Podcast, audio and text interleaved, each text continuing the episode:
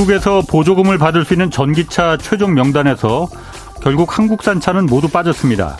최상목 경제수석은 일본과 독일 등 유럽도 빠졌다면서 이거 경쟁 측면에서 보면은 뭐 그리 나쁘지 않다고 말했습니다.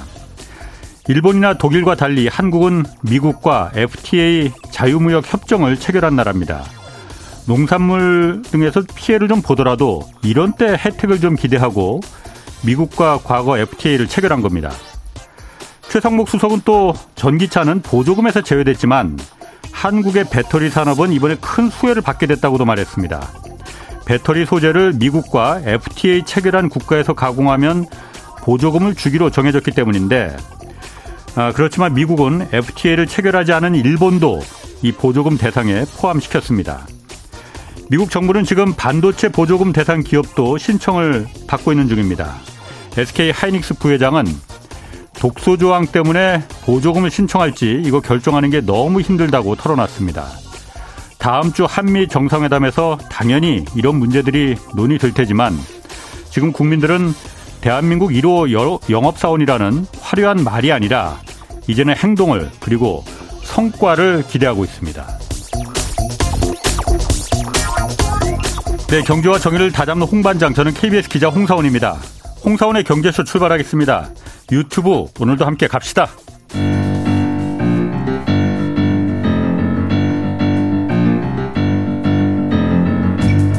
세계 100대 경제학자 가짜 경제 뉴스 감별사 가슴이 뜨거운 경제학자 건국대 최백은 교수의 이게 경제다.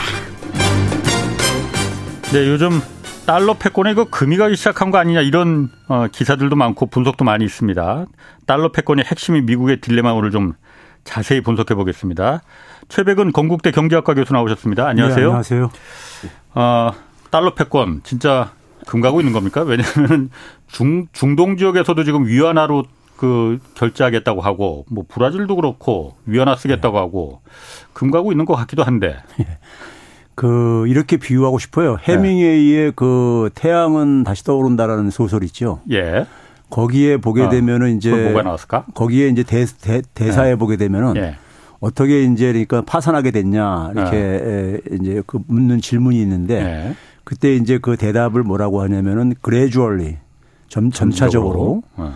and, and then 그다음에 suddenly 그럽니다. 예. 갑자기. 예. 예. 어. 되게 변하는 그 해밍웨이가 보는 어. 해밍웨이가 이제 평생을 살면서 성찰한 어. 결과를 저는 거기에 압축돼 있다고 보는데요. 어. 변화라는 것이 그러니까 처음에는 이렇게 우리가 물 끓을 때 보게 되면은 네. 100도씨까지는 계속 끓잖아요. 그렇죠. 그러다가 100도씨가 넘게 되면 인계점을 넘게 되면 네. 이제 그러니까 물질의 그 질이 바뀌잖아요. 예. 그런 것처럼 에, 그런 현상을 저는 어, 그 비유했다고 생각이 들어요. 그렇게 표현했다고 생각이 들어요. 음, 예. 그러면 마찬가지로 그러니까는 네. 사람들이 이제 많이 생각하는 것은 달러에 대안이 없다. 네. 이걸로 이제 그러니까는 그 달러 달러의 어떤 헤게모니가 쉽게 그러니까 사라지지 않을 거다. 네. 하지만은 어 문제는 뭐냐면 처음에 물고가 물고가 터지는 게 저는 문제라고 보고요. 예. 에, 그리고 이제 최근에 문제는 그런 얘기가 굉장히 많이 나오고 있고. 그렇지. 예. 그리고 행동으로도 많이 옮기고 있다는 거죠. 예. 그러니까 자, 자국의 통화들로 그러니까는 사용하겠다는 예. 이런 수요가 굉장히 증가하고 있는 것이 예. 과거하고는 달라진 모습이죠. 예. 과거에도 그러니까는 달러의 이런 것에 대해서 그러니까 문제점은 많이 지적이 되어 왔었죠. 그런데 예. 실질적으로 그러니까 거기에 대한 불만이라든가 아니면 거기에 대한 실질적인 그러니까 대화 이 그 행동으로 어. 이어지진 않았거든요. 이어졌다가 몇 군데서 쥐어 터졌잖아요. 그렇죠. 그런 것도 있었고. 어. 근데 이번에는 근데 굉장히 최근에 보게 되면 굉장히 광, 이, 어, 확산돼 가면서 어.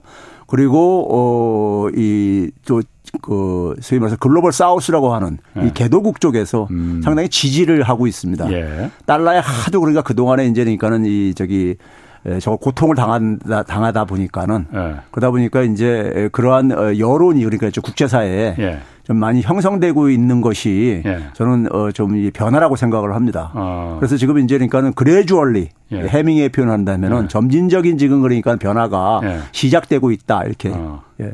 원소를 읽으셨나 보네. 아니 그 영어로 표현이 더 저기 실감이 어, 가더라고요. 뭐 그렇죠. 예. 그러면은 예. 그러니까 그 그레주얼리 서든리 이렇게 금이 가기 시작하는 조짐이 보이는 게 예. 과거에도 그러니까 달러 때문에 멍든 가슴 이 국가들이 많아갖고 예. 거기에 좀 반발하다가 예. 아까 제가 쥐어 터졌다고 했지만은 이라크 그랬고 예. 베네수엘라가 그랬고 예. 어 정말 어떻게 됐는지 잘 봤잖아요. 예. 그런데 지금은 그걸 보고도 이렇게 달러에 대해서 반기를 드는 나라들이 좀 생기고 있잖아요. 사우 예. 대표적으로 사우디가 그렇습니다. 브라질도 그렇고. 뭐 인도들도 그렇고 인도도 인도, 그렇고 예, 아세안 그럼 그 나라에 대해서 옛날에는 미국이 주업했는데 예. 지금은 그렇지 않잖아요. 예. 이거는 미국의 힘이 약해져서 그런 건가 그러면?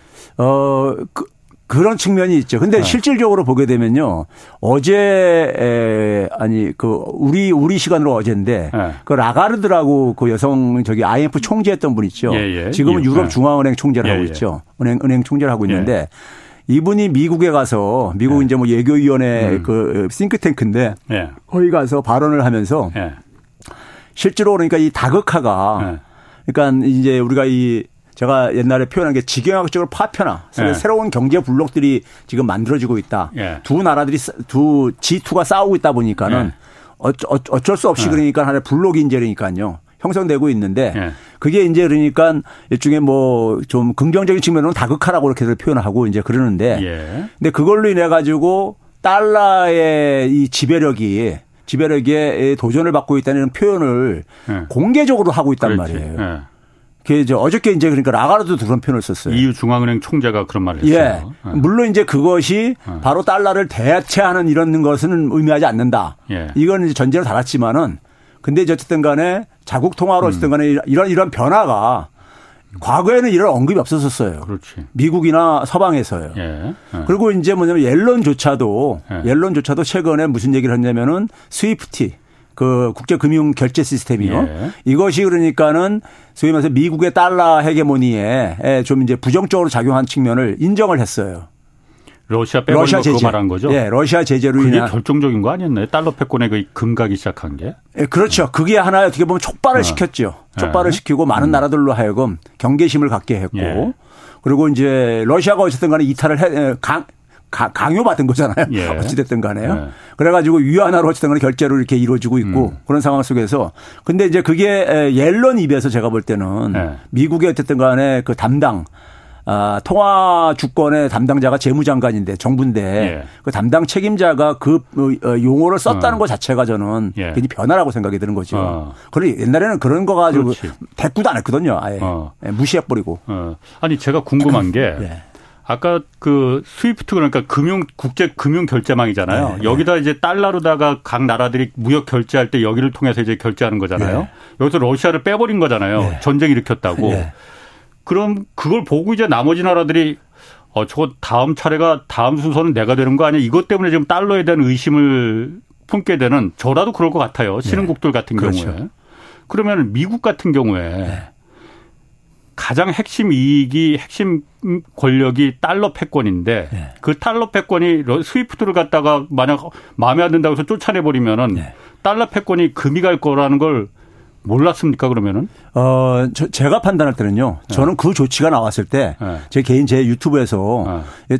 미국이 자기 발등을 찍었다. 네. 왜냐하면 이 국제 결제 금융 결제망이라는 것은요. 우리나라 이제 예를 들어서 우리가 그 우리나라도 이제 그러니까 각 나라들마다 금융 결제원 이런 것들이 있잖아요. 그렇죠. 네. 그러니까 이게 이제 지금 뭐냐면 공공 인프라거든요. 그렇죠. 네. 공공 인프라거든요. 근데 이거를 어, 보복 수단으로 네. 사용을 한 거잖아요. 그렇죠. 그거는 그러니까 그 취지에 안 맞는 거죠. 사실상 어. 떻게 보게 되면요. 네. 근데 이제 제가 볼 때는 미국에서 네. 러시아를 그러니까 빨리 굴복시키는 수단으로 빨리 굴복시킬 음. 수 있을 거라고 생각을 했, 했을 것 같아요. 제가 볼 때는요. 아. 예. 그렇게 되면은 빨리 효과를 보게 되면은 예. 그러면 그것에 어떤 하나의 그 이 공포심 위협적인 어. 그 이 속성이 드러날 테니까는 그게 다른 나라들한테 그렇죠. 생각도 하지 마라 이런 거. 예. 아. 그런데 이제 러시아 같은 경우는 자원이 많은 나라다 보니까 예. 견딜 수가 있었던 거거든요. 예. 그러니까 지금 장기화되고 있잖아요. 예. 그러면서 이제 뭐 러시아 경제가 붕괴도 안 되고 예. 그러다 보니까 그 효과가 이제 그러니까는 굉장히 에, 효과는 못 보고 예. 상대적으로 보지 못하고 예. 반면에 이제 그러니까 많은 나라, 다른 나라들한테 잠재적인 어쨌든 간에 공포를 장치 잠재적인 하나의 공포를 이제 그러니까 야기한 측면이 있죠. 어. 그럼 미국 입장에서는 그 스위프트에서 러시아를 빨리 그 퇴출시키면은 러시아 금방 아이고 나 잘못했으니까 좀 봐주소 하고서는 이렇게 무릎 꿇을 줄 알았는데 네. 그게 아니고 지금 혹 때려다가 혹을 하나 더 붙인 격이 돼 버렸다. 그렇죠. 그럼 달러 패권에 그야말로 이 금이 가게 만든 걸 미국이 스스로 자초했다고 봐야 되는 거네요. 저는 그렇게 봅니다. 어. 그러니까 그런 게 이제 일종의 보게 되면은 네. 역사 속에서 보면 제국이 예. 제국은 자기 힘에 너무 과신하는 게 있죠. 예. 관성적으로요. 예. 지금까지 그 힘이 막강했다 보니까는 예. 그것을 과신하면서 그것이 가지고 있는 어떤 잠재적인 하나의 문제점들을 예. 그거를 이제 소홀하게 예. 판단을 하게 되고 그런 실수를 이제니까 만들어냈죠. 역사를 보게 되면요. 그럼 그 달러가 만약 기축 통화로서 어, 물론 달러에 대해서 그야말로 달러가 워낙 미국은 달러를 수출하는 나라니까 미국이 네. 수출하는 게 뭐 달러가 가장 크니까 그것 때문에 그 가슴에 멍이 든 국가들이 많은데 네. 그렇다고 해서 그럼 기축통화인 달러가 없어지면은 그걸 위안화가 대신할 거냐? 그건 좀 고개를 갸웃갸웃하고 중국도 원하지는 않을 것 네, 같은데. 그건 그건 아니라고 보고요. 그럼 어떻게 해야 과거에 유엔이 그러니까 이미 2000년대 초에 네. 새로운 그러니까 하나의 국제 통화 시스템으로서 예. 다원 환율제를 그러니까 제안한 적이 있어요. 예. 다원 환율제라는 것은 그러니까 말 그대로 지금은 달러 중심으로 전 세계가 이렇게 연결되어 있는 건데 예. 지역별로 예. 지역별로 중심 통화를 그러니까 설정을 하자. 예. 아시아 같은 경우는 위안화. 예. 그러니까 북미는 그러니까 달, 달러고 유럽은 음. 유로화를 거하고 예. 하고 그다음에 그 중심 통화들 간에 이제 하나의 교환 저거를 만들면 되지 않느냐. 예. 그래서 지역별로 그러니까는 그 달러에 음. 대한 의존을 좀 예. 줄이자. 아, 네. 그럼 아시아 적은 뭐 아시아 대표국 뭐 큰 국가가 하나 그 통화를 하고 예. 유럽은 예를 들어서 유로가 지금도 유로가 하고 그렇죠. 있으니까 예. 그렇게 하고 예. 이렇게 다극 체제로 간다. 그렇죠. 그게 이제 유엔에서 과거에 예. 제안을 했던 거예요. 하나의 대안으로서요. 지금 이제 그 기축 통화가 되려면은 예. 기축 통화로서의 어쨌든 간에 기능을 하려면은 예. 어, 사실 몇 가지 전, 제 조건이 따라야 되거든요. 달러 가치가 굉장히 안정성이 유지가 돼야 됩니다. 그렇죠. 예. 달러 가치가 안정성이 되는데 예. 달러를 굉장히 많이 그러니까 공급하고 있잖아요. 막 찍어댔잖아요. 예. 그러다 어. 보니까 이제 달러 가치 자체가 굉장히 변동성이 굉장히 커진 거죠. 예. 변동성이 예. 커지고 더군다나 뭐냐면은 그 지난해부터 올해 예. 그러니까 우리가 최근에 이제 그 은행 위기를 이제 겪었잖아요. 예. 은행 위기 그런데 이번에 이제 그러니까 우리가 2022년 23년의 그 위기의 성격하고 음. 과거 2008년 도하고 전혀 성격이 다르거든요. 예. 어. 이번에 같은 경우는 사실 제가 작년 어 그 여름 가을부터 제가 얘기했지만은 미 국채 가치의 문제였었어요. 미 국채. 예. 어, 우리가 예. 경영학이나 경제학이나 투자론에 보게 되면은 예. 예, 이미 국채라는 것은 우리가 흔히 알듯이 달러하고 미 국채는 안전자산의 하나의 음. 상징입니다. 예. 그러니까 우리가 음. 되게 금융 상품들은 모든 금융 상품들은 정도 차이가 있을 뿐이지 위험성을 다 갖고 있어요. 그렇죠. 그런데 네. 그 위험성을 측정하는 방식이 네. 절대적으로 측정하는 게 아니라요. 상대적으로, 상대적으로. 측정합니다. 어허. 그러니까 어, 기준 상품에 대비해 가지고 어느 네. 정도 위험하냐 이렇게 이제 평가를 하거든요. 네. 그때 그 기준으로 삼는 게미 음. 국채 달러였었어요. 예. 그런데 에, 이번에는 이번에는 그러니까 은행들이 네. 은행들이 그 어떤 게 이제 은행 위기에 지금 하나의 트리거 역할을 했냐면요. 은행들이 보유하고 있는 그러니까 유가증권들이 예. 대개 이제 미 국채 예. 아니면은 미국 정부가 보증한 기관들이 발행한 MBS. 예. 그러니까 이것도 이것도 그러니까 거의 예. 그러니까 국채랑 비슷한 등급이죠. 예. 그러니까 안전자산이라는 것이 예. 가치가 큰 폭으로 하락을 했어요. 그러니까 미 국채 같은 경우 보게 되면요 발행할 때 액면 가격하고 시장에서 형성된 가격이 있잖아요. 이게 그러니까 85년 5월 이후에 처음으로 지난해 3월부터 이게 역전됐어요. 그러니까 음. 쉽게 얘기하면 액면 가격보다 시장 가격이 더 떨어진 거예요. 지금은 예. 옛날엔 당연히 더 높았는데. 예. 그게 예. 그러니까는 한 40년 가깝게 이렇게 더 높게 유지가 됐는데 예. 유지됐는데 작년 3월 달부터 예. 작년 3월 달부터 이게 역전돼 가지고 예. 시장 가치가 그러니까 미 국채 시장 가치가 한때는 한 1조 8천억 달러 더 높게 형성됐는데 예. 지금은 많이 회복이 되었어도 회복돼서 한 1조 한 4, 5천억 달러 그러니까 지금 더 낮아요. 액면 가격보다. 그러니까 미 국채가 액면 가격이 만 원짜리라면은 시장에서 예. 팔리는 거는 8천 원에 팔리고 있다 그렇죠. 이거예요. 예. 옛날엔 12,000원이었는데. 예. 그러면 은행들이 은행들이 장부상 가지고 있는 예. 은행, 은행 들은 기본적으로 이겁니다. 은행들에 대한 그 기본적인 이해가 좀 필요한데 예. 은행은 돈놀이 하는 이 기업이잖아요. 예, 예. 근데 이제 남의 돈을 가지고 대부분 돈놀이 하는 게 이제 이 금융업의 특징입니다. 예. 남의 돈을 되게 두 개가 있는데 하나는 음. 뭐냐면 이제 그러니까 예금이고요. 그렇지. 또 예. 하나는 차입금입니다. 예. 채권이나 발행한 이런 음. 거라든가요. 그다음에 자기 이제 주주들이 투입한 자본이 좀 일부 있는 거고요. 음. 그다음에 그걸 가지고 이제 그러니까 최소한의 지급 준비금 고객이 요구할 때 지불하기 위해서 음. 남겨두고 현금을 남겨두고 예. 나머지는 그러니까 대출을 하거나 음. 아니면 이제 수익성 증권에다가 이제 그러니까는 이것을 어, 투자해 가지고 보유를 합니다. 그렇죠. 예. 근데 수익성 증권을 이제 금융위기 때 한번 대고 나서 대고 나서 이제 안전자산으로 음. 가장 안전한 자산인 미국채라든가 예. 미국 정부가 보증한 이런 이런 증권에다가 예. 이걸 이제 투자를 했던 거예요. 그런데 예. 이 가치가 그러니까 이게 액면가격보다 밑으로 떨어지게 된 거예요. 예. 떨어지게 되다 보니까 이번에 실리콘밸리 그렇지. 은행 사태가 예. 바로 그거예요. 뭐냐면 예. 금이 갑자기 인출이 많아지면서 예. 많아지다 보니까 평상시보다 많아지니까는 보유하고 있는 현금 가지고 안 되고 음. 안 되다 보니까 유가증권을 매각을 했는데 그러니까 손실이 이제 그러니까 드러난 거죠. 국채가 떨어졌으니까. 예. 예. 장부상으로 예. 이제 미실현 그렇지. 손실이 있었는데 이게 예. 이제 실현된 손실로 드러나게 된 거죠. 예. 그러면서 뭐냐 자본을 이제 그 깎아먹게 되죠. 예. 자본 깎아먹으니까 신용등급이 떨어지게 되고 신용등급이 떨어졌다고 하니까는 고객들이 더 불안해가지고 인출을 막 하면서 이게 이제 뱅크런 사태가 일어났던 거거든요. 그렇죠. 근데 이 문제가 미국 전체 은행에 비슷한 구조예요. 미국 전체 은행? 예. 그러니까 뭐 그게 실리콘밸리 은행만 지금 그 문제가 생긴 거 아니에요? 아닙니다. 어. 실리콘밸리 은행은 예. 단지 뭐냐면 차이가 뭐냐면은 고객이 주요 예. 고객이 그 스타트업 기업들인 그렇죠. 거예요. 예. 스타트업 기업들이 그러니까는 예금도 많이 가고 거기서 예. 대출도 많이 가고 그러는데 음 음. 그 스타트업 기업들이 지금 이제 경기가 좀 이제 가라앉으면서 스타트업 기업들은 자기가 양산 체제가 될 때까지 예. 계속 투자금을 유치를 해가지고 이걸 음. 운영을 해야 되는데 이게 잘 이제 투자금이 안 들어오면서 음. 자기들 운영 자금으로 가지고 있던 돈을 인출해서 이제 그걸 쓰려고 쓰게 됐던 거예요. 은행에서 뺀 거죠. 예, 뺀 예. 거예요. 예. 그러니까 실리콘밸리 은행은 기본적으로 그런 자금에 대한 수요가 음. 갑자기 증가한 측면만 음. 있고 나머지 은행들은 그게 없었던 것뿐이 그 차이가 있는 거예요. 그래서 문제가 안 생긴 거예요, 그러면. 근데 그렇죠. 문제는 보유, 똑같이 지금 갖고 있는데. 그렇죠. 보유 자산 구조는 어. 미국에 그러니까 우리가 은행들의 자산 구조를 보려면요. 네. 연방 예금보험공사, 우리나라도 예금보험공사 있잖아요. 있죠, 예보. 그 어. 거기 보험료를 다 내기 때문에 은행들이 네. 거기에 자료가 다 있어요. 예. 그 자료를 보게 되면은 전체 은행들의 그 이 자산 구조가 예. 자산 구조가 비슷해요. 어. 네, 평균적으로 다 비슷해요. 예. 그러니까 가장 많이 갖고 있는 게 MBS, 정부 보증기관이 보증한 MBS, 그다음에 국채. 주, MBS는 주택 저당증권이고. 그렇죠. 저택, 예. 주택 저당증권인데 예. 민간이 간 것보다도 정부 보증기관이 간. 예, 그러니까 예. 굉장히 신용도가 음, 높은 거지요. 예. 근데 이것들이 가치가 다 이제 하락을 한 거예요. 어, 어. 그래서 장부상 미실현 손실액이 크게 증가한 거예요. 예. 미실현 손실액이. 어. 그러니까 이게 인출이 생기게 되면은 그걸 팔아야 되는 거예요. 그러니까 갑자기 인출 그 예금 인출이 많아지게 예. 되면은 팔 수밖에 없잖아요. 그렇죠. 자기들 보유하고 있는 현금은 어. 부족하니까요. 예. 그러면 실리콘밸리 은행 같은 사태가 똑같이 일어날 수 있는 거예요. 아. 근데 이제 그거를 어 연준에서 예. 실리콘밸리 은행 구제책을 내놓으면서 내놓은 대책이 바로 뭐였었냐면은 그걸 장부상 액면 가치로 아, 액면 가치로 어. 담보를 잡고 빌려주겠다 아. 하면서 이게 진정이 된 거예요. 그러니까 아까 만 원짜리가 지금은 시장에서 팔리는 건 8천 원인데 예. 그럼 담보가 8천 원이 되는데 그렇죠. 급하니까는 야 그거 말고 그냥 만 원에 우리가 빌려 대출해 줄게 그렇죠. 담보를. 예. 어. 그렇게 해가지고 이걸 막은 거거든요. 지금 예. 진전시킨 거거든요. 그러 어 그러면은 지금 계속 말씀하시니까 제가 얘기 듣다가 두 가지가 궁금해졌어요. 하나는 예. 갑자기 여태까지 쭉 미국의 국채 가장 안전한 자산이라서 예. 만 원짜리가 액면가보다 네. 낮았던 적이 한 번도 없고 다 계속 만 이천 원이었는데 네.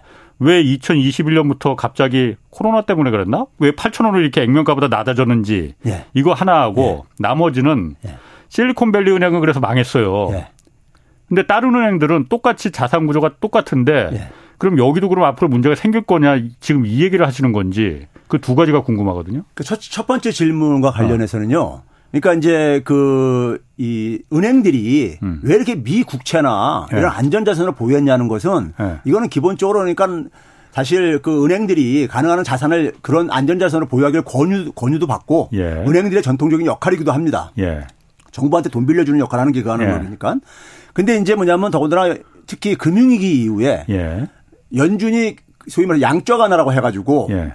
돈을 엄청 찍어가지고 달러 찍어가지고 예. 미국 정부가 발행한 국채라든가 예. MBS 증권을 대량으로 매입해줬잖아요. 그렇죠. 그게 양적 하나거든요. 그렇죠, 그렇죠. 그게 양적 하나인데 그러다 보니까 매입해주니까는 예. 이 가격이 올라갔을 게 아닙니까? 가격이 예. 예. 가격이 올라가지고 그 팬데믹이 한 10년 동안에 예.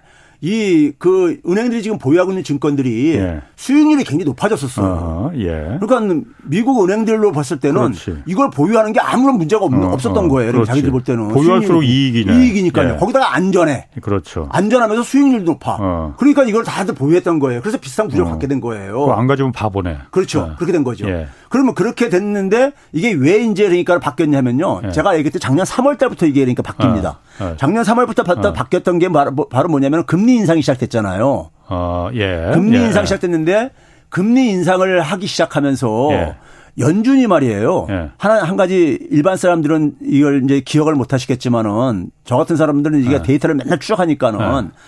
미국이 그러니까는 그 연준이 물가 목표로 삼는 게 네. 근원 PC라고 해가지고요 개인 소비 지출 지수가 있습니다. 얼마나 지갑에서 돈을 빼서 진짜 쓰느냐. 네, 그렇죠. 네. 예. 그것도 이제 근원 이제 농산물이나 유가 이런 거 에너지 가격 빼고 빼고 하는 거고요. 네, 네. 근데 그게 목표치를 벗어나기 시작한 것이 예. 21년 3월부터 벗어났었습니다. 어, 그래가지고 예. 어. 22년 2월 달에까지 음. 계속 그냥 수직 상승으로 올라가줘요. 음. 5%대까지요. 예. 그러니까 1년간 그렇게 올라간 거죠. 예. 그런데 연준은 금리를 2022년 3월부터 올립니다. 22년 1년 뒤에. 예, 어. 1년 뒤에. 어. 그러니까 3월 달부터 오히려 좀 꺾이기 시작하는데 그때부터 금리 올리기 시작한 거예요. 예. 그러면 그 이 금리가 굉장히 그러니까 올라가는 시기에 예. 문제는 뭐냐면 미 국채 이 수익률들이 음. 시장 금리가 예. 변동이 없어요. 어. 안 올라갔었어요. 예. 그러니까 뭐냐면 우리가 되게 인플레가 일어나게 되면은 예. 채권 가격이 떨어지게 돼 있습니다. 인플레가 올라가면 채권 가격이 떨어지고 떨어진다. 시장 아. 금리는 아. 올라가게 돼 있죠. 그렇 어 어쨌든 인플레라는 게 통화 가치가 떨어지는 거니까. 네, 우리가 예를 들어서 아. 지금 지금 100만 원 쓸래 네. 1년 후에 100만 원 쓸래 하게 되면은 네. 지금 100만 원 쓸 게 아닙니까? 당연히 그렇지. 그러니까 네. 그 만약에 우리가 1년 후에 그러니까 물가 물가 상승분만큼 최소한 보상을 해 주고 예. 거기다가 뭐냐면 소비를 1년 동안 유보한 것에 대한 보상도 있어야 되는 거잖아요. 예.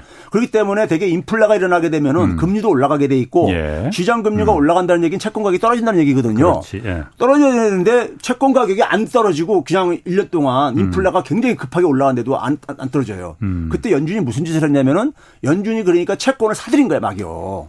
예. 그 예. 20, 21년이 그렇지. 그 팬데믹 이후에 그러잖아요. 그 긴축, 그, 저, 양쪽 그 완화였잖아요. 그렇죠. 그러니까. 그래, 가지고 시장 예. 금리를 예. 소위 말해서 경기가 그러니까 회복 안 됐다고 잘못 잘못 착각을 해가지고 잘못 예. 판단해가지고 이거를 안 저기 못 올라가게 한 거예요. 어. 연준이 그러니까 시장 금리에 개입을 한 거죠. 예. 개입을 해서 예. 못 올라가게 한 거예요. 그러다가 이제 연준이 뒤늦게 예. 어 이거 인플레 잡아야 되겠다 해가지고 금리를 인상하기 시작했단 말이에요. 작년 3월 달부터요. 예. 그때는 이제 뭐냐면 시장 금리 올라가게 할게 아니, 음. 아닙니까? 그래가지고 그때부터 뭐냐면 연준이 또 금리를 급격하게 인상하는 정책을 음. 소위 말해서 이제 역 레포 정책이라고 해가지고 연준이 보유하고 있는 채권을 풀어가지고 예. 돈을 차입 돈을 끌어당기면서 음. 그러면서 이제 그러니까는 거기다가 높은 소위 연준의 금리만 수준 비슷한 수준만큼까지 금리를 주면서 음. 돈을 막 풀어 이 중권을 풀었었어요. 예. 예. 그래서 그 그래서 국제 수익률 쫙 올렸죠. 예. 올리니까는 국채 수익률이 올라간다는 얘기는 채권 가격이 하락한다는 얘기니까. 예. 그러면서 이제 이게 이게 이게 아, 역전이 되기 시작해요. 그래서 은행들이 갖고 있던 채권 가격이 그래서 막 수익성이 이제 나빠지기 시작했구나. 예, 그래서 예. 예. 기억들 하실지 모르겠는데 작년 10월 달에 예. 작년 10월 달에 영국에서 리즈 예. 트러스 정부가 어, 이게 그렇지. 저기 저 어. 단명으로 끝났잖아요. 예. 그때 사태가 뭐냐면은 국채 문제였었습니다. 영국 국채. 영국 국채 네. 문제였었어요. 그때 폭락했죠, 막. 그렇죠. 네. 그 그때 이제 영국 국채 문제 그랬을 때 영국 네. 국채 문제가 진정되면서 10월 중순에 바로 이어 터져 나온 게 뭐냐면은 미 국채의 유동성 문제가 터져 나왔었어요. 아, 그랬었나요? 예. 영국 국채 그러고, 문제 다음에 바로. 예. 그래서 옐런이 어. 옐런이 그걸 직접 언급을 하면서 그거를 이런 방식으로 해결했으면 좋겠다. 레포 방식으로 이렇게 이제까지 권유할 정도로까지 기사가 크게 나오고 그랬었습니다. 음. 시장에서 시장 미 국채가 유동성 문제라는 것은 현금화가 예. 안 된다는 얘기예요. 어허. 그러니까 이게 가격이 계속 떨어지니 가치가 떨어지니까는 사람들이 기피하는 거죠. 국채를. 예. 어. 그러니까 아주 그동안 경험하지 못한 현상이 발생한 거예요. 미 국채는 가장 음. 안전하고 그래서 유동성도 예. 높고 어. 그런 자산인데 그 자산을 기피 자산이 돼버린 거예요. 예. 그게 일종의 10월 10월 달 파동입니다. 예. 10월 달 파동이고요. 음. 그게 두 번째 다시 좀 이제 연말에 안정됐다가 그 결과로 우리나라 금융시장도 좀 안정이 된 거예요. 예. 그러다가 2월 달에 예. 다시 이게 또 이제 발작을 합니다. 예. 미 국채 가격이 다시 또 이제 폭락을 해요. 2월 달에 잠깐요. 예. 10월 달부터는 크지는 않지만요. 예. 그 여파로 터진 게 그러니까는 실리콘밸리 은행 사건 이 은행 파산들인 겁니다. 음. 그 충격이요. 음. 그러니까 그 당시에 그러니까 뭐냐면 이게 그 이게 역전되어지면서 예. 제가 아까 얘기했잖아요. 한때는 그러니까 1조 8천억 달러나 더 시장 가치가 높였었는데 어. 이게 한 거의 2조 달러 정도 오히려 그러니까 더, 더, 더 떨어져 액면 가격보다. 음, 음. 그러니까 거의 한 4조 달러 가깝게가 변한 거예요. 그러니까요. 예. 예. 가치가 국채 가격만 해도 예. MBS는 더 하고요. 어. 네? 그러니까 그런 상황 속에서 은행들이 그러니까 보유 자산들에 예. 실현되지는 않았지만 손실액이 급증을 한 거죠. 예. 장부상으로 그렇지. 그러니까요. 예, 예. 예. 근데 이 이제 이게 이제 그러니까는 그 실리콘밸리 은행 터지면서 이 문제가 그러니까 이렇게 수면 위로 떠오른 음. 떠오른 거죠. 그럼 여기서 이제 우리가 가는 게 바로 뭐냐면은 미 국채라는 것이 우리는 아까 얘기했듯이 안전자산으로 우리가 세계 그렇죠. 최고의 예. 안전자산인데 예. 이게 굉장히 그러니까는 문제자산으로 이게 부상한 거예요. 지금 뭐 지금 와서 그렇죠. 예. 이건 굉장히 중요한 의미를 갖고 있는 거죠. 그러게. 그 예. 그럼 뭘 믿고 그러면 그 돈을 현금을 갖다 뭘 믿고 어디다 투자를 해야 되나 이 예. 고민부터 생길 것 그렇죠. 같은데. 미 국채 가치가 불안정해진다는 얘기는 예. 달러 가치하고 이게 동결이 앞뒷면이거든요. 그렇죠. 미 국채는요. 예, 예. 옐런이 그랬거든요. 달러의 헤게모니가 예. 흔들린다 그러니까는 그럴 일 없다. 달러는 미 국채로 뒷받침되고 있다 이런 음, 얘기했거든요. 음. 미 국채 뒤에는 미국 정부가 있다는 얘기고 그렇지. 이런 식으로 얘기했거든요. 그러면 미 국채가 흔들린다는 건 달러 가치하고 이제 이건 직접적인 관계가 있는 얘기인데요. 네. 미 국채가 불안해지니까 그러면서 금값이 올라간 거예요. 사람들이 그러니까 어. 뭐냐면 달러에 대한 예.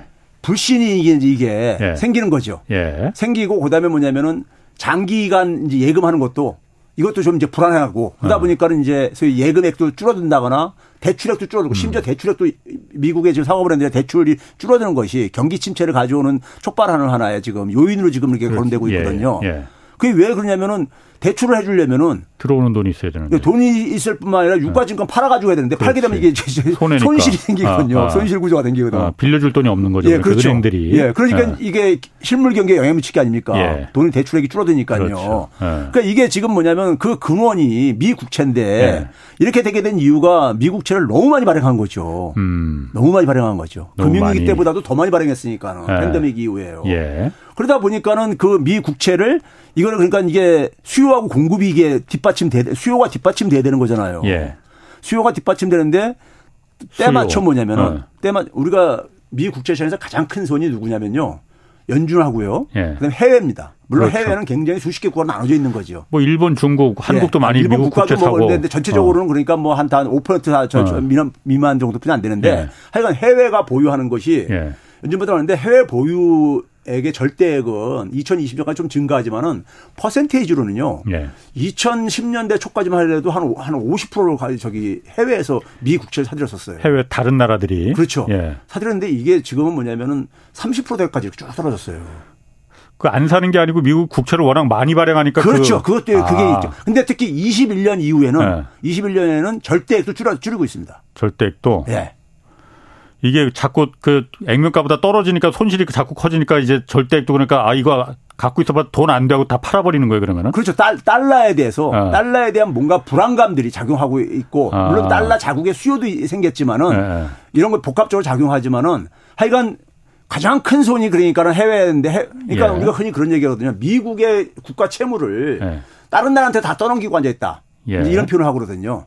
세계에다가 그러니까 떠넘기고 음. 있다 미국이 이런 이제 불만들을 터뜨리고 앉아 있는데 근데 어쨌든 간에 그게 절대액이 줄어들고 있단 말이에요. 21년부터요. 21년 음. 이후부터요. 그러면 이제 그런 상황 속에서 그 갭을 메, 누가 메꿨냐? 연준이 메꾼 거예요. 음. 달러 찍어가지고요. 예. 예. 그 연준이 그러니까는 시장에서 그러니까 주요 플레이어로 이제 아. 등장을 해가지고 예. 미국의 소위 말해서 예금 취급 은행이나 상업 은행이라든가 뮤추얼 펀드 같은 경우들은 좀 늘렸다가 예. 가치가 떨어지니까 발을 빼고 앉아 있고 예. 얘들 민간이니까요. 예, 예. 빼고 앉아 있고 그런데 연준이 그걸 다 막고 앉아 있는 거예요. 예. 근데 연준이 막는다는 건 결국 돈 달러 찍어 사는 거잖아요. 그렇지. 예. 근데 이게 이게 사실 그러니까 바람직한 거냐 도대체가. 돈을 찍어가지고 그러니까 미국채를 사들이고 미국채 가치를 이걸 유지하고 이를 한다는 것이 여태까지 사실은 뭐 그 저는 당연한 거라고 생각했는데 예. 듣고 보니까 당연하지 않은 거네요, 그러면. 그렇죠. 어. 그러니까 이제 그러니까 거기서 이제 시장에서 뭐냐면은 이런 이제 미국 은행이기도 겪고 그러면서 미국 음. 이제 은행 시스템의 문제가 사실 드러난 거예요. 예. 교과서 쪽으로 그러니까 안전 자산을 보유했는데도 문제가 이게 파산할 어. 수 있다는 예, 것을 예. 교훈을 줄 수 있으니까요. 예. 어. 두 번째는 뭐냐면은 이걸 보니까는 어, 이 미국 달러가 미국 달러 미국 국채를 갖고 있는 게 예. 이게 그러니까 안전하지 않은 거네. 네? 어. 이런 것도 이제 그러니까 의문도 던지기 시작한 거고 시장에다가 그거 갖고 있다가 실리콘밸리 은행이 망해버렸으니까. 그렇죠. 그걸 눈으로 그러니까 봤으니. 아니 이게 가치가 굉장히 큰 폭으로 하락한 걸 경험했으니까. 아하. 근데 역사상 이런 일이 없었거든요. 그 동안에요. 예. 지난 40년 동안에요. 예. 없었는데 이번에 지난 1년 사이에 이게 이런 일이 일어난 거예요. 예. 그래서 과거 위기하고 다른 거예요, 이게요. 어. 그러니까 그 속에서 뭐냐면 어, 미 국채가 이게 안전자산 아니네 더 이상 예, 예. 시장에서 예. 그럼 미국 근데 그걸 미국 달러 가지고 이걸 지탱하고 앉아 있어? 어. 그럼 이거 미국 달러도 그럼 미국 달러가 미국 국채는 동일시 하거든요. 등시커. 예. 그럼 미국 달러가 이게 문제 있는 거 아니야? 이런 이름을 주는 거죠. 그런 상황 속에서 외- 해외에서는 지금 러시아하고 전쟁하면서 스위프트 앞에서 얘기한 거라든가 예. 중국이 미국하고 지금 싸움하고 앉아있으니까는 하고 있으니까 중국이 자기 블록을 만들겠다고 하면서 어. 또 그하고 앉아있고 각 국가들이 뭐냐면 자국의 그러니까 자- 통화들로 결제를 하겠다 무역거래를 하겠다 뭐 예. 이런 식으로 이제 가는 거잖아요. 예. 이게 그러니까 동시에 맞물려가지고 지금 진행, 진행되는 거예요. 내, 내적인 내적인 환경하고 외적인 요, 예. 외부적인 요인이 같이 지금 맞물려서 지금 돌아가고 있는 거예요. 예. 그러다 보니까 이게 굉장히 증폭이 되고 있는 거죠. 어. 달러 헤게모니에 대한 문제가. 그 달러 헤게모니 그거보다도 아까 제가 그 부분이 저는 사실 더 좀좀 궁금한데 궁금하기도 하고 예. 좀 두렵 우려스럽기도 하고 예. 실리콘밸리 뱅크는 그래서 망했어요. 네. 똑같은 문제를 다른 은행들 미국의 은행들도 특히 중소은행들도 더 위험하다고 하는데 뭐 다른 뭐 상업은행 문제 같은 것도 있지만은 그 미국 국채를 워낙 많이 갖고 있다는 거 문제가 똑같은 문제 안고 있는 거잖아요. 팔았다고 해도 여전히 많이 남았을 텐데 그 은행들 그럼 왜냐하면 지금 은행 위기 다 끝났다고 지금 다 봉합된 거 아니야? 그 위에 기사가 없으니까 나오는 게 없으니까 다 그렇게 저도 판단하고 있었거든요. 그거 끝난 거 아닙니까 그러면은? 아니 그러니까 그 저기 저 이 연준에서 네. 연준에서 그러니까 1년간 네. 대출해 주겠다 그랬거든요. 1년간 그러니까 어. 연장을 한 거죠. 얼마나 빌렸는지 그 공개도 안 하고 비밀로 해주겠다고 했어 또. 그렇죠. 소문 날까 봐. 왜, 왜 그러냐면 그럼 낙인 효과가 생기고. 아 그렇지. 소문 날까 봐. 네, 저은행 그리고 금융위 때도 그런 일이 있었거든요. 그렇죠, 예. 낙인 효과라고 해가지고 어. 그러면 고객들이 그러니까 거기서 인출할 다게 아니에요. 깨버리지. 기분. 나빠가지고 예. 그렇죠. 그러니까 이제 이거를 이제 어. 그러니까는 저기 저 1년간 대출해주겠다고 했거든요. 아. 그러니까 1년간 시간을 음. 버는 거죠. 아, 지금 시간만 번 거구나. 시간을 번 거고 예. 채권이라는 것은 만기까지 보유하면 손, 손실은 안 보잖아요. 그렇죠. 예. 그러니까 뭐냐면은 그 동안에 채권 가격이 올라가길 지금 기다리는 수밖에 없는 거예요. 어. 채권 가격이 음. 다시 예. 채권 가격이 올라간다는 얘기는 시장 금리가 떨어지면 되는 겁니다. 예. 반대로 움직이니까. 아. 그래서 지금 뭐냐면 실리콘밸리 은행 터- 파산하고 난 다음에 연준이 개입하고 난 이후에 예. 국제 채권 수익률이 팍 떨어졌잖아요. 그렇지. 예, 예. 그래서 좀 많이 회복이 됐어요. 어. 회복이 됐고 또 경기 침체 얘기도 있다 보니까 예. 금리도 떨어지기도 한 것도 있고 예. 그렇죠. 그럼 그런 상황 속에서 이 미국이 지금 지금 이 소위 갈림길에 서 있는 건 뭐냐면요. 옛날처럼 그러니까는 이게 저금리로 예. 돌아가면 되는 거예요. 그러니까요. 그러니까. 그럼 되겠네요. 돌아가면 채권 가격이 올라가지니까요. 예, 예. 근데 문제는 거기에 대해서 지금 이제 그러니까는 그런 시절은 끝났다. 이 얘기가 지금 이제 그러니까 4월 달에 집중적으로 나오는 얘기입니다. 어. 그러니까 소위 말해서 우리가 이지머니 영어로 표현은 죄송한데 어. 이지머니 시대는 끝났다. 값싸게 돈을 썼었던 이 시대. 음. 그러니까 미국이 80년대 중반부터 계속 금리가 내려가다가 예. 금융위기 이후에는 사실상 제로금리 시대가 열리, 열렸잖아요. 그렇지. 예, 예. 이거를 거의 십몇 년을 이렇게 했잖아요. 예. 근데 그런 시대는 다시 돌아오지 않는다. 음. 그 이유가 뭐냐면은 인플레가 인플레가 과거에는 그러니까 그 금융위기 이후에는 2% 이내에서 관리가 됐어요. 예. 2%를 예. 돌파한 적이 없어요. 예. 그런데 이제는 그런 인플레 시대는 없다 이거예요. 고인플레 시대가 고착화된다. 앞으로 그 근거로 얘기하는 게 일단 뭐냐면은 그죠. 그 이 소위 말 탈세계화가 돼가지고 음. 그래가지고 비용들이 많이 증가한 거 그렇지. 그, 런 거 하나 하고 예. 그 다음에 이제 뭐냐면은 이 기후 변화로 인해서 미국이 그러니까 재정 지출도 많아지게 되고 예.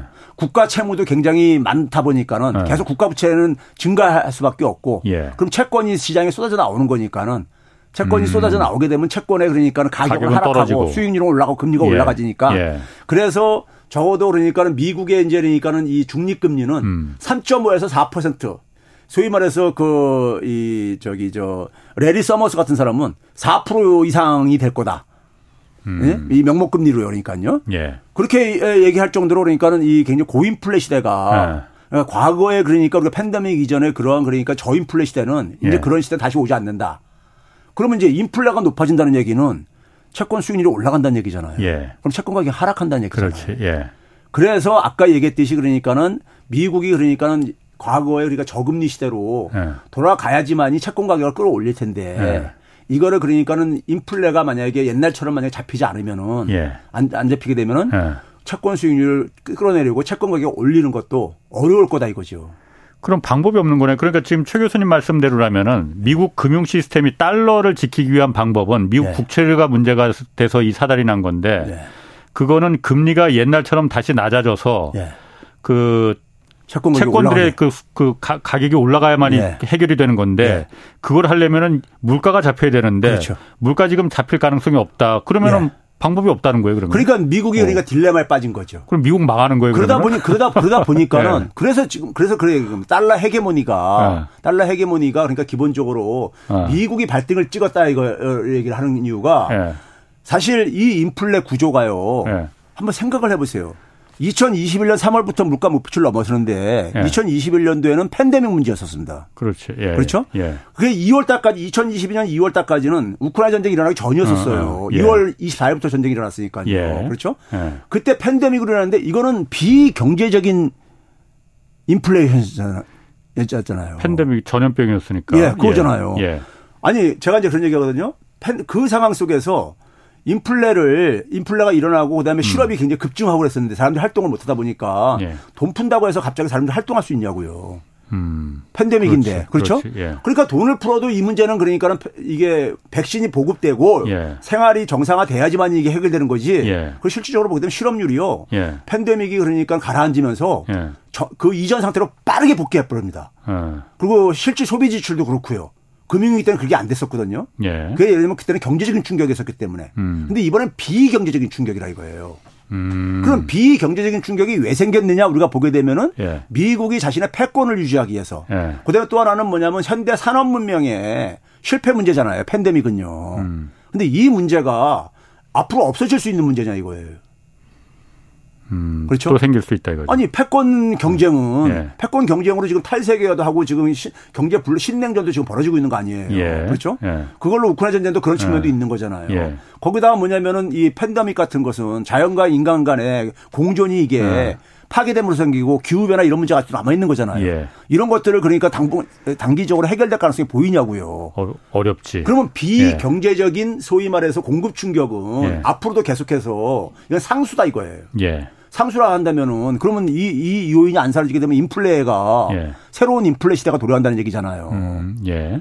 그런 점에서 그러니까는 사실 근데 에, 이 패권 같은 경우는 미국이 사실 그러니까는 자기 이, 그 정치적인 실패 문제잖아요. 이걸 음. 자기가 자기 자신의 패권을 유지하기 위해서 하는 거잖아요. 예. 그러니까 워싱턴의 워싱턴의 정치가 정치인들이 벌려놓고 네. 연준한테 그걸 해결하라고 그렇게 어. 던져놓은 거예요. 예.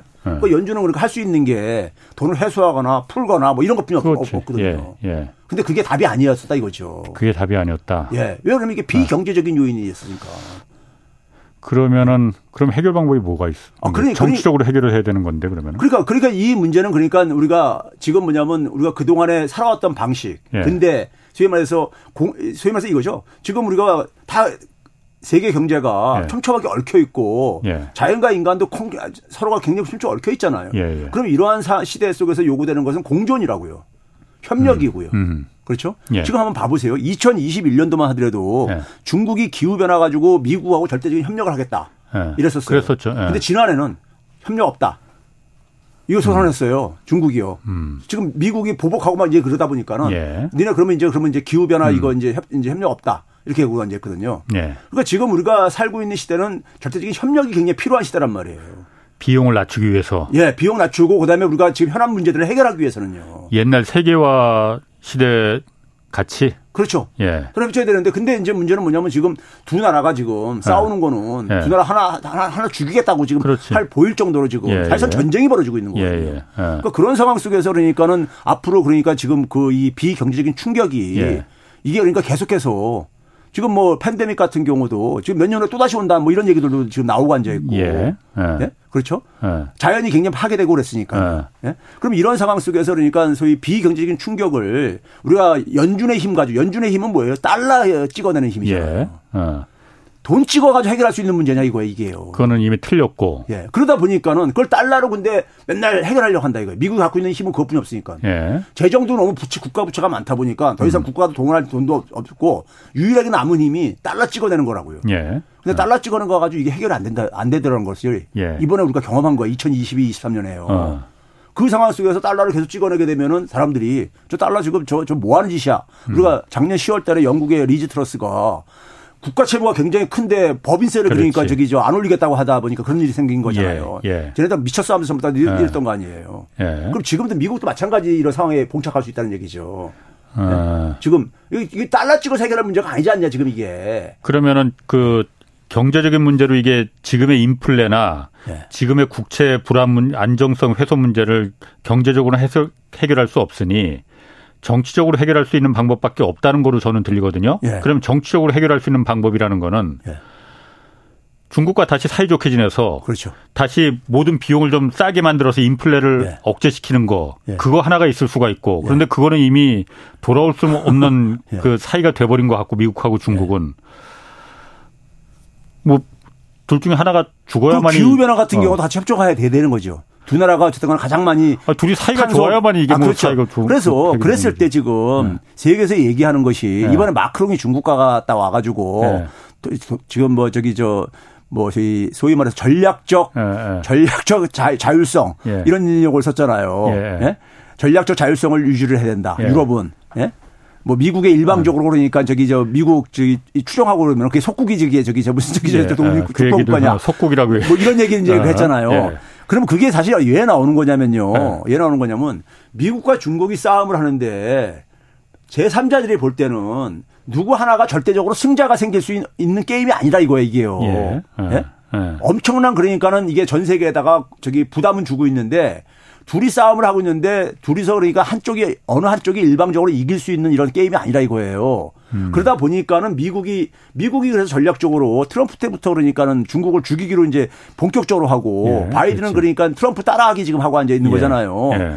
근데 그때 나왔던 게 뭡니까? 트럼프 미국의 소위 말해서 엘리트들이 엘리트들이 합의하고 있는 게 있습니다. 공화당 진영과 민주당 진영이요. 그게 예. 뭐냐면은 트럼프 때는 뭐냐면은 트럼프가 얘기한 거 기억나실 거예요. G7은 예. 굉장히 낡은 구시대 유물이다. 음. 해가지고 G11으로 바꾸자. 예. 이런 얘기 하고 그랬잖아요. 그래서 예. 한국도 초청한다 뭐 이런 어, 얘기 어. 나왔었잖아요. 예. 바이든은 그걸 어떻게 표현했냐면 D10으로 바꾸자. 민주당 지정에서는. 음. 데모크라시 10, 그러니까 민주주의 가치를 공유하는 나라들끼리 어, 어. 10개 국가, 7개 국가가 안 어, 어. 되니까. 예. 그게 왜 그러냐면요. G6가 지난 20년 사이에 소위 GDP에서 차지하는 역할이 절반으로 떨어졌어요. 음. 그러니까 뭐냐면 이게 미국하고 GDP G7 다 합해봤자 50%가 안 되는 거예요. 네. 그러니까 이제 미국은 뭐냐면 과거엔 G7 가지고 다 전 세계 문제를 핸들링 할 수 있었는데 이제는 뭐냐면 G6만 가지고는 안 되겠다 이거예요. 음. 그러니까 좀 더 더 추가를 해야 되겠다. 그게 나온 게 G11, D10입니다. 어. 거기 한국도 맨날 이제 끼는 네. 거죠. 네. 그러면 이들 나라가 바로 뭐냐면 중간 파워 국가라는 얘기죠. 네. 나오는 개념이 바로 그거예요. 중간 파워 국가요. 음. 중간 파워 국가들이 그러니까는 중간에서 미국이나 중국이 다 자기 편으로 만들려고 하고 있는 나라들인데 예. 이 나라들이 그러니까 오히려 중개자 역할을 해가지고 예. 두 나라가 좀 그러니까는 이, 이, 이 중간 파워 국가들이 어느 한쪽의 편을 안 들어주고 예? 소위 말해서 명분을 국제사회 명분 있는 어떤 하나의 이런 방향을 제시하고 그러면은 두 나라도 무시할 수 없을 테니까는 두 나라가 좀 그러니까 협력을 하는 방향으로 좋든 싫든 간에 예? 가도록 이렇게 이끌어야 된다. 이런 인식들이 마크롱 입에서도 그러니까 유럽에서도 많은 사람들이 사실 공감을 하고 있는 부분이에요. 공감을 하고 있는 것이고 실질적으로 그길 뿐이 저는 없다고 봐요. 예. 이게 그렇지 않고 그러니까 두 호랑이 두 호랑이하고 사자가 싸움하고 있는데 나머지들이 다 그거를 가지고 전부 다 전부 다들 겁먹고 이렇게 지켜만 보고 앉아 있고 그러면은 예? 새우등 터진다고 고래 싸움에 예? 이런 형국이라고요. 아니 고래 두 마리가 예. 아, 두 마리가 아니고 고- 고래 둘이 예. 싸우다가 고래 한 마리가 항복하고 하고 나 그 말 잘 들을게 해버리면 되는 거 아니에요? 그러면은 어, 그게 가능할지 모르겠지만은 예. 그거 그렇게 되면은 해결이 될 수 있는 겁니까? 어 그러면 되는데 어. 그러면 되는데 그게 불가능하다는 게 제가 불가능하죠, 그러니까. 10년 전부터 예. 제가 예. 그런 얘기 했었거든요. 예. 오바마가 금융위기 이후에 그때부터 다시 그러니까 중국을 견제하기 시작하거든요. 예. 근데 오바마는 굉장히 전통적인 예. 방식으로 했죠. 예. 국제 질서, 국제 그렇지. 규칙 예, 이런 예. 속에서. 예, 예. 근데 그게 하나 효과를 별로 못 보다 보니까 예. 트럼프가 굉장히 거칠게 방식을 바꾼 건데. 예. 근데 그때는 오바마가 시작할 때 네. 제가 방송에 나갔을 때 뭐라냐면 너무 늦, 늦게 시작했다. 네. 예. 너무 늦게 시작했다. 하려면 예. 좀 일찍 했어야 되는데 예. 너무 늦게 시작했다. 예. 그리고 그러다 지금은 더 늦었죠. 지금 중국의 GDP가 미국 GDP 76%까지 쫓아왔습니다. 그렇지. 예, 예. 그러니까 중국도 지금 그러니까 자기 그 공, 공간을 만들고 있잖아요. 미국이 그렇게 압박을 한데도요.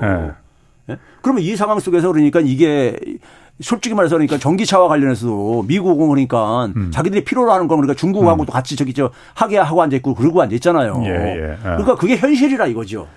그게 아. 현실이라 이거죠. 그러면은 제가 그게 궁금하거든요. 그 지금 말씀하시는 게 미국이 처음부터 이 상황을 갖다가 의도해서 그러니까 중국하고 아 중국하고 이게 으르렁대는 게 아, 미국의 국채나 뭐 달러 패권을 지키기 위해서 이렇게 처음부터 오바마 때부터 이렇게 한 거는 아닌 것 같고 그때는 그냥 중국이 자꾸 선을 넘으니까 뭐 옷이나 만들고 싸구려 신발이나 만들고 이런 거나 하고 그래서 세계의 공장 역할만 하라고 했더니 뭐 인공지능 자율주행 자동차 뭐 이런 것까지 미국이 할 것까지 닫고 하니까는 그때부터 이제 했는데 지금 와서 보니까는 네.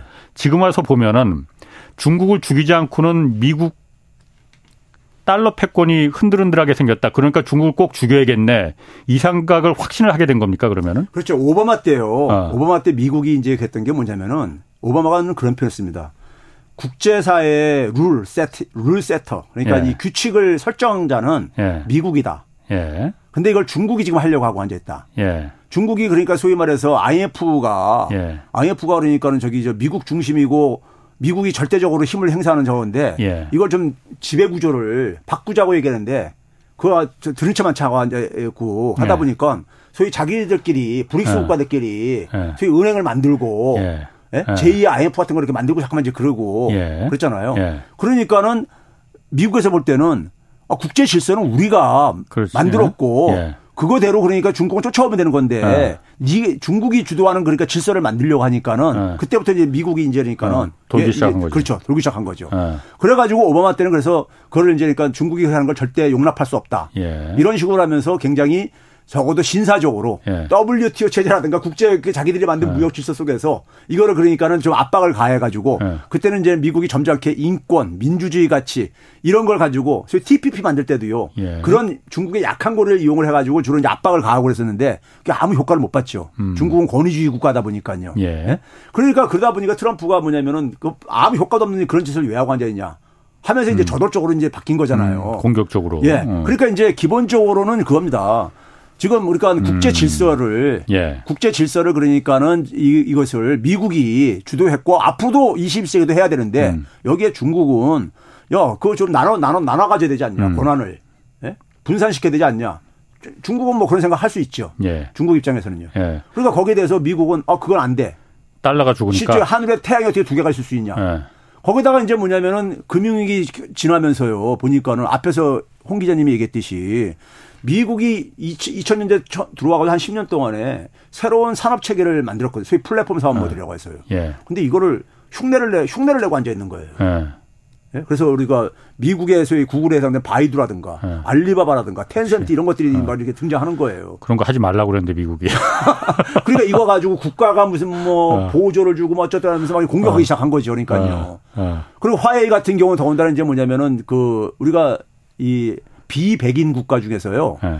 반도체 산업 생태계에서 모든 산업 생태계에는 앞에 설계하는 분야가 있는데 그 산업에 대한 정의를 하는 거죠. 예. 이거를 그러니까 백인들만이 했었습니다. 백인 예. 기업들만이. 예. 예. 근데 비백인에서 유일하게 저기 뛰어들은 게 누구냐면 화웨이였었습니다. 아. 그래서 화웨이를 저기 타겟으로 삼은 거예요. 설계를. 예, 거기에 이제 뛰어들어가고 앉아 있고. 예. 그러다 보니까 이제 중국은 뭐냐면 자기들 예. 산업화 때 늦어가지고 참 진짜 그 모멸스러운 시대를 살았는데 21세기에서는 새로운 산업에서는 자기들도 자기들이 네. 선진국 되겠다 자기들도 네. 미국과 영국처럼 그렇지. 19세기 20세기 미국 영국과 미국처럼 네. 그래가지고 전기차에서 먼저 치고 나온 거죠 또 거기다가 그렇지. 그러니까 그렇지. 미국 입장에서 볼 때는 굉장히 짜증나죠. 음. 짜증나고 그러니까 이게 뭐냐면 산업 생태계 경쟁 경쟁을 지금 주도권을 가지고 하고 있는 거예요. 예. 산업 생태 가지고 네. 그 측면도 있고 이게 복합적으로 이게 관련돼 있는 거 다 동전 네. 앞뒷면이지만은 네. 그러다 보니까 그게 결국 산업 산업 경쟁력을 누가 갖냐에 따라서 화폐 권한도 거기에 연동되는 거니까요. 그럼 결국 결국은 뭐 지금 교수님 말씀 들어보면은 미국 달러는 깨질 수밖에 없네요. 그러면은 중국이 꺾일 마음이 없으니 한국할 마음이 그렇죠. 없으니. 저는 이게 다원화로 음. 갈 수밖에 없다고 봐요. 오케이. 알겠습니다. 어, 오늘 무시무시한 말 잘 들었습니다. 재밌었습니다. 예. 지금까지 최백은 건국대 경제학과 교수였습니다. 내일은 안유아 교수와 미국을 향해 각종 보복 조치에 나선 중국의 움직임 자세히 좀 살펴보겠습니다. 지금까지 경제와 정의를 다잡는 홍반장, 홍사원의 경제쇼였습니다. 네.